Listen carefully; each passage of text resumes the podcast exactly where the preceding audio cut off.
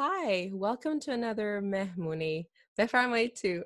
Today I'm speaking with Angel Noorbakhsh, and I'm so so excited for for you all to know her if you don't already. She is an engineer, an investment manager, a chartered financial analyst, a community builder, the founder of the Iranian Women's Association in the UK, and an angel investor. Hi, Angel John. How are you? Hi, Isla. I'm good. Thank you. Thank you for having me today. Thank you so much for putting this time aside and, and speaking with me. Um, uh, let's get right into it because there's a lot to cover. Um, so, t- give us a little introduction. Who who is Angel? Oh, this is a tough question. Um, well, I think everything everything you mentioned is really in a nutshell who I am. And the engineer and the chartered financial analyst just shows that I've got Persian parents and a sucker for exams. But um, in terms of my work, I am an investment manager. I work with a $300 million plus fund of fund. And I help them do their asset allocation, decide where they invest some of their uh, money and and how uh, kind of to go about that. And and then outside of work, I run the Iranian Women's Association, which is a not for profit um, that I set up in 2014. Mm-hmm. And I am also part of the angel investment program of Ada Ventures. And I'm trying to back immigrant founders. That's amazing. Um, so, wh- wh- how did you get started with with your education background? What route did you take?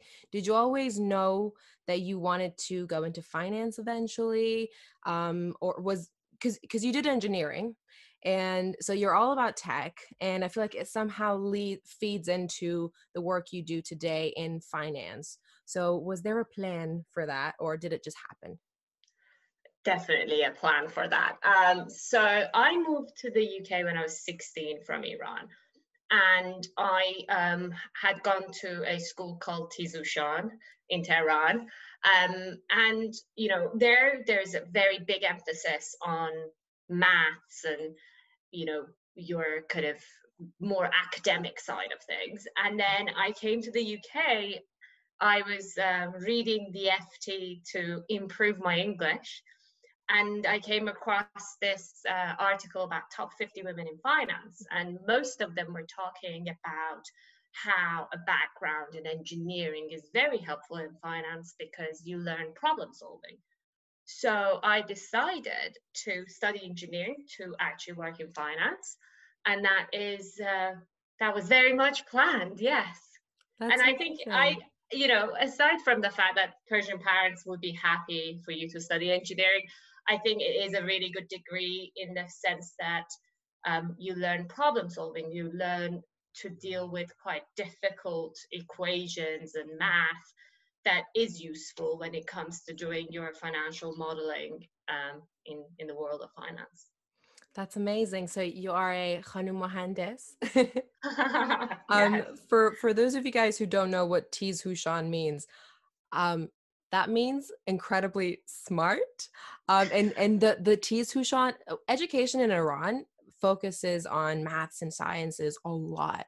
So for someone to go to a Tiz Hushan school, that is uh, that, that is a lot of maths and a lot of science. So um, yeah. yeah, she's a smarty pants.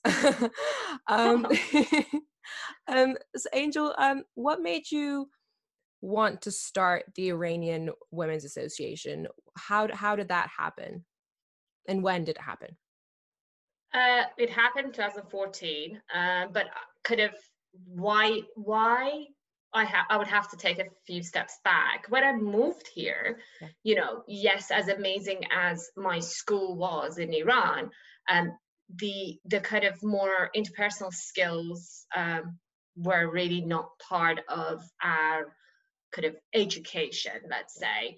Um, and I came here, and um, there wasn't a place for me to tap into a group of people that would have gone through something similar as me, let's say, to learn from them.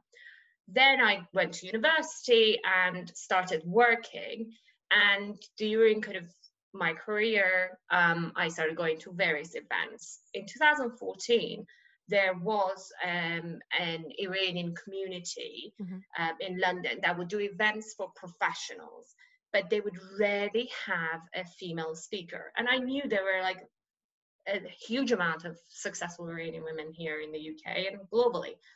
So I spotted a gap. Um, I, I, I, went and spoke to my best friend, who was also Iranian, um, and we talked about building a community to give a platform for to successful Iranian women um, to inspire the next generation and a network for do, those who, would need it to tap into it so that some of the things I went through, someone else doesn't have to. Yeah. Um, and now, um, seven years later, um, we've had three flagship programs. One is IWA Inspires. So it's a TED style kind of event where these successful Iranian women come and talk about their journey to success. We then number two is the networking events when people come make um, either friends or professional contacts. Yeah. And then finally, we have a mentorship program. But obviously, things have been di- uh, slightly different because of COVID, and we, we are kind of doing more Zoom events at the moment, but we can't wait to, to go back to in person meeting. That's amazing. That's that's wonderful, Angel. Um, so if if someone's listening and they're they want to get involved, how how can they go about doing this? So they can just go on our website. Um, also, we have an Instagram page that you can see all of kind of our upcoming events. We actually have an event coming up on the 6th of April. Mm-hmm. Um, the speaker is a gentleman, but the topic is um, women's mental health. So I encourage those who are interested to just kind of sign up for this webinar. Wonderful. I will add the link. Um, so wherever, if you're listening to this, go in the descriptions. If you're watching the video, again in the descriptions, I'll tag everything, and you can you can follow Angel and and her amazing work. I actually got an email about that today. I was when I was checking my emails. I was like, oh, this is from the Iranian Women's Association. Um, um, so I'll I'll definitely make sure to check that out as well. Um, wonderful. Thank you for that for that introduction. Okay, so we we touched briefly on um, your your experience in school um, and university and i'm wondering if you have any advice to your younger self or any other young person maybe they're in school maybe they're just graduating oh i think two number one uh, that's uh, so that's an advice someone gave me yeah and it is your network is your net worth. Um, and I firmly believe in that. The power of knowledge shared between um, people is can be quite immense, and it has helped me in the past. And then number two uh, would be don't compare your situation um, or opportunities with others. This this used to affect me in my 20s quite a lot. I used to think if um, there is a race of life yeah. uh, compared to a private school Oxbridge educated British woman, I am running in mud and they're running on smooth pavement. So my advice to my younger self or any other young person, um, kind of in similar situations as me, is that as true as that analogy may be, uh, the best thing you can do is to maximize and leverage the opportunities you have and not compare. That's that's great advice. And in a way well and and that's sort of what you're creating with the Iranian Women's Association and you're making it so much easier for for those to come and for y- the younger generations or you know for for everyone really. So that's that's very good advice and very very well said angel oh. um hmm, wise very wise thank you um, um shall we get into the the finance side of things a little bit sure okay um can we talk a little bit about your work with Ada Investment and your role as an angel investor? Oh, yes, of course. So the the Ada Ventures thesis is backing overlooked founders or investing in overlooked markets mm-hmm. because they firmly believe that would result in higher returns on investments. Um, I have a similar thesis in that there is a huge lack of diversity in VC, and that has subsequently led to a herd mentality. Um, VC investors backing similar type of founders just because other people did. And that to me potentially lowers your future returns because it's a crowded trade. My thesis is um, to invest in immigrant founders. Um, and the kind of evidence behind it is looking at um, the numbers in 2019 in the UK. 65% of UK's unicorns had at least one immigrant founder almost half of UK's fastest growing startups have at least one immigrant founder. And 20% of the FTSE 100 companies had at least one immigrant founder. But why is the VC funding to these type of founders is only pennies on the dollar? And I want to fix that. I want to help fix that because I don't think it's a pipeline issue. I don't think there aren't enough good immigrant founders out there. I think it's the issue of this the lack of diversity in the VC ecosystem. So I'm looking to invest um, as part of this program in immigrant founded startups in female health, health um, kind of sector, uh, future of living, future of consumer, and um, climate change. Uh, I've done two deals so far, but because they haven't been announced, I can't really talk about them. So I'm sorry about that. No problem. We'll, we'll, keep an eye out. I like mystery. okay. Perfect. That's that's very exciting, and it's um, it's quite amazing uh, t- to see. I was I was reading a blog you wrote um on uh I think it was on the Ada website, and you you quoted um, a line from Tech TechCrunch, and I'm going to read mm-hmm. it out. You probably know it. You wrote you wrote this. So um, the quote says, "Everything that seems to work against immigrant founders ends up being a huge advantage." From political roadblocks to cultural barriers to market differences, immigrants have a knack for transforming challenges into strengths. And I thought that was so beautiful and so, so true um so it's it's wonderful that the work that you're doing the fact that you've you've you know y- you and ada have have seen this need and are doing something about it um yeah. so that's that's wonderful to see um and i'm i'm very excited to see who who the two uh, companies are so i will keep a lookout for the announcement I will tell you this. The first one is an Iranian female founder. The second one is half Iranian, half German founder. So here we go. But I think just going back to the point you made and, and that quote, I think what is really important and what gets misconstrued when it comes to this kind of conversation is that um, this is philanthropy. This is this is about making money. The return on your investments backing these type of founders are better. Amazing. that's what I think anyway. Um, yes. Amazing. That's that's wonderful. Um, so do you have any advice for um, people, entrepreneurs looking for investors and how they can potentially perfect their pitch?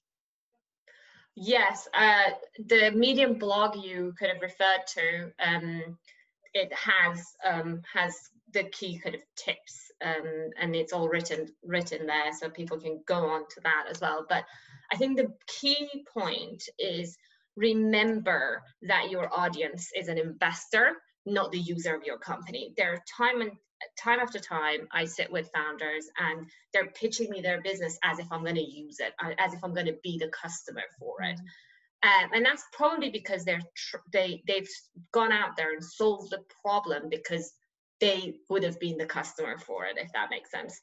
But I think what the big advice I would give is remember your audience is an investor, which means that they want to know how much money they will make. So in the first 30 seconds, try to address the kind of market size, how you're going to make money out of that market size, describe your revenue model, and then go into the kind of the details of what you are um, you, you're solving and what you're creating. Because when an investor is interested in, and understands okay by putting this capital at risk i'm getting xyz mm-hmm. in terms of returns then they can ask detailed questions about the product. They will be more interested rather than you trying to sell to them a product and then they're getting them interested in investing. So that's number one. Number two if you seek for investment you're going to probably get advice but if you seek for advice, you'll get investment. By that, I mean, if you're going to people, if you're in your very first kind of round of financing and going doing your friends and family round or angel round, go to people asking for their advice mm-hmm. because one, they will be flattered. Two, they will kind of have more of a interest in understanding what you're doing, what the company's doing, and then at the end of it they would potentially be interested to invest because they can see you're taking their advice on board you are yeah. you're a good founder because at that stage most people are backing the team backing the founder so if you go out and ask for advice and you show that you will you're a good listener you're a good founder mm-hmm. then you probably will get a check out of it wonderful that's uh, i'm enjoying listening to this it's i don't know if it like it doesn't really apply to me but i'm like this is just great life advice in general so everyone can take take something from this conversation um which i which i appreciate. Hmm, well, i'm glad. um okay so we the next couple of questions i've got for you are sort of more let's say fun questions. They don't really relate to anything they're more about you. Okay. Okay. um so what is your favorite book Ooh, I love reading biographies. I think my top two, every time you ask me a question, I'm giving you two answers. I'm sorry. I love um, it. Oh. my top two is um, The Shoe Dog uh, by Phil Knight, the founder of Nike. And um, it's about Damn Time uh, by Arlan Hamilton. Um, they both have gone through so many challenges, so many failures. You know the Nike founder had to have two jobs and his wife and kid had to have beans on toast for months on end. Mm. and Arlan had to sleep in a donut shop for example. And they have come out of it incredibly successful. And i think it gives me it gives me a bit of i don't know a, a bit of a, a sense of learning from their yeah. challenges and their failures and understanding that there is a lot sacrifice to be made. And we rarely see that in the kind of glossy articles we read online about successful people. So that would be it. That's that's amazing. What do you think the biggest lesson you've learned is in you know throughout your career and life I think that that point I made earlier about um, not comparing yourself and and maybe to add to that, it's an element of there were so many times I felt not fitting in, mm-hmm. and it really kind of ate me inside and it, it it's almost an element to to that factor of comparing yourself if you yeah. don't compare yourself to don't you don't feel this i don't fit in um so i think in my 20s i really was quite um worried about that and i think maybe the biggest lesson i learned was the only thing i could do is to be my the most authentic self I can be. Yeah. And the the people who made me feel like I don't fit in eventually will get over it. So that's that's re- that's really really great advice, uh, Angel. Because I think at the end of the day, that is the ultimate advice. Like that is the great question in life is you know to know thyself, and you know. without getting too philosophical about it um, if, if, if you know if you're confident and comfortable with who you are, what you like, and you own it, then you end up making better decisions because you're not like, should I, shouldn't I, should I, shouldn't I? You just you go mm. for it and any decision in, in my opinion probably not in finance i don't know in, in just life in general any decision you make with assertion mm. ends up being a good one because you don't waste time double you know thinking about it too much. Um yeah. but please do think about your decisions and don't just go off whim. Um impulse shopping is not always the thing the best idea. That's not what i mean. Um but you know don't don't overthink things. This doesn't apply to consumerism. This does not apply to consumerism no. You don't need that new dress. We're in lockdown.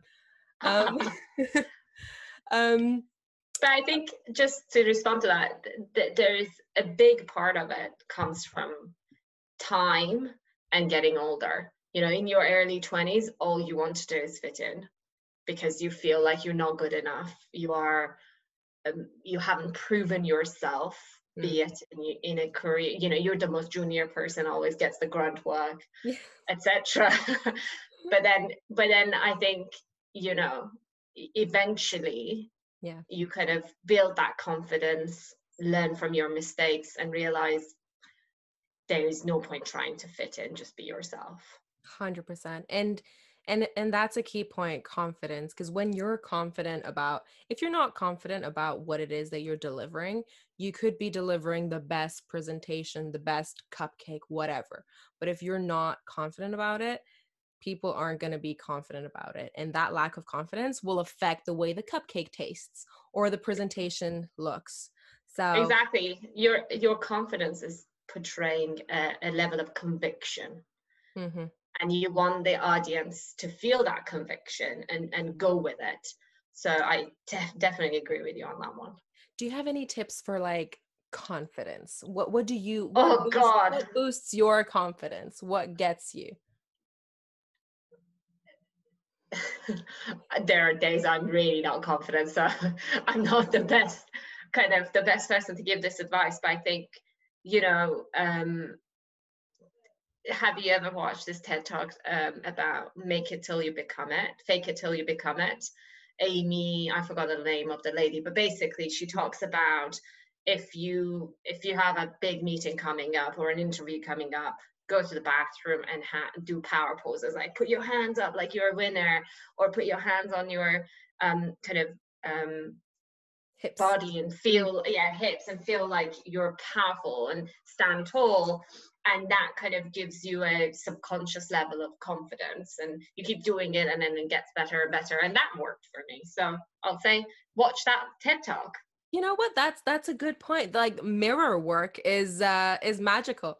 I have a um I have a hype playlist and that's what it's called. It's called hype. So um you know, if I need it, I'm doing my I'm getting ready in front of the mirror. I'm like, "Hey Siri, play my hype playlist." And you know, I I'm hoping it doesn't go off now because it's some embarrassing music on there, but who cares? It makes me happy and it gives me that confidence. So find whatever it is that gives you your boost. And what kind of music is it? Is it house music? I love house music. It's it's a little bit of everything, but I feel like it's it's mostly um cheesy music. well, kind of like music from the 90s that I would come mm-hmm. home from school, um, put a cassette in my like you know um cassette player and sort of like dance in front of the mirror, feeling like I'm Britney Spears. it's not music. okay, um, I get you. So feeling my J Lo fantasy uh, kind of vibe, but I also listen to cool music. So okay. okay, fine. So the the answer is power poses and some really kind of hype music. You can combine them; they go perfectly yeah. together. But I agree. Perfect. perfect. um, Okay, my my next question. Um, this may be something you ask people who want you to be an investor. This may be anything else. Okay, let me let me just ask you the question. So I'll set the scene. You've you've met someone new. Um, this could be in a professional setting or just at a restaurant, whatever. And you can ask one question or know one thing. What would that be? What would you want to know most or what is the most telling quality in a person I'm going to do my two answers thing again. Uh, if I think it really depends on the context. If I'm in a professional, let's say, networking event or a conference or something like that, the question I would ask is what what brings you here? Because it's open ended enough, and hopefully uh, the answer will give me something in common to build rapport with the other person with. But if it is in a social setting, like down in the pub, when we're allowed there again, um, I would avoid asking what that person does for a job mm-hmm. because there i think especially you know ha- having the year we've had some people have been on furlough and some people really dislike their jobs because purely they see it as a transaction between yeah. hours worked and money um, so i don't want to put those people in an uncomfortable position. And the question I would ask would be around something super controversial in the news because I like to see okay, if it's controversial enough, everyone's seen it, everyone has an opinion on it. Mm-hmm. And hopefully, by sharing that opinion, I can see kind of where some of their values lie and whether we can have the second pint or not. That's brilliant. Oh, oh, that is good. Baby, this is my favorite question I ask of people because I feel like it's giving me like everyone's knowledge of life. um, and I'm like, I that that one I'm gonna steal. That's that's really, really good. Huh. Okay. What was your favorite answer so far? Apart I mean, from mine. well, apart from yours, this one's definitely in in the top top three. Um one of my favorite ones was um, so I spoke with Varta, who is um, a chef, and and she said she would want to know if so if if you had a theme song, what would it be? So you walk into a room, a song starts playing. What song is it? I love that. That's quite good. Mine was uh Staying Alive. I don't know who it's by, but I just feel like you can walk if you okay if you watch a person walking down the street any person pick a person and you play that song in your head it goes it goes with every walk and that's why i love it and yeah, it's a nice cheesy song. This isn't the best episode for my taste of music. I don't think. No, I think I think people are questioning your yeah, your I, taste of music. A little. I need I need to do a follow up like music episode um, to, to prove my. You know what? No, I'm confident in my music. This if I've learned one thing from Angel, it's that I'm confident and I'm assertive in my decision. So I'm I'm sticking. Good. Exactly. Um, Merci. um, Angel, this has been a wonderful, wonderful conversation. As as sohbat kanambat sinimsham. Um, oh. you're you're an amazing person, and I'm and I'm so grateful for all the work that you're doing. Um, you know, in, the community and in, in the for the Iranian Women's Association, and your work as an angel investor, just everything. Um, so touch wood. Um, so thank you for for being you and for joining me today. Um, do you have any any finishing remarks? Anything you want to say before we say goodbye? Well, thank you so much for having me. Uh, you've been a great interviewer, um, putting me at ease completely. Um, I think I'm going to do my two things again. I'm going to say number one, be your true self. Um, but number two, if um, any of any of your audience um, has a startup and they're looking for funding, they can reach out to me on LinkedIn uh, or use the Medium blog. There is a form there. They can put their um, details and their pitch deck, and I'll be more than happy to take a look. Fantastic. Thank you for that. I will I'll add the link to the description of the video. So again, look out for it if you're listening and you and you are interested in in uh, reaching out to Angel. Uh, thank you so much and goodbye for now. Bye.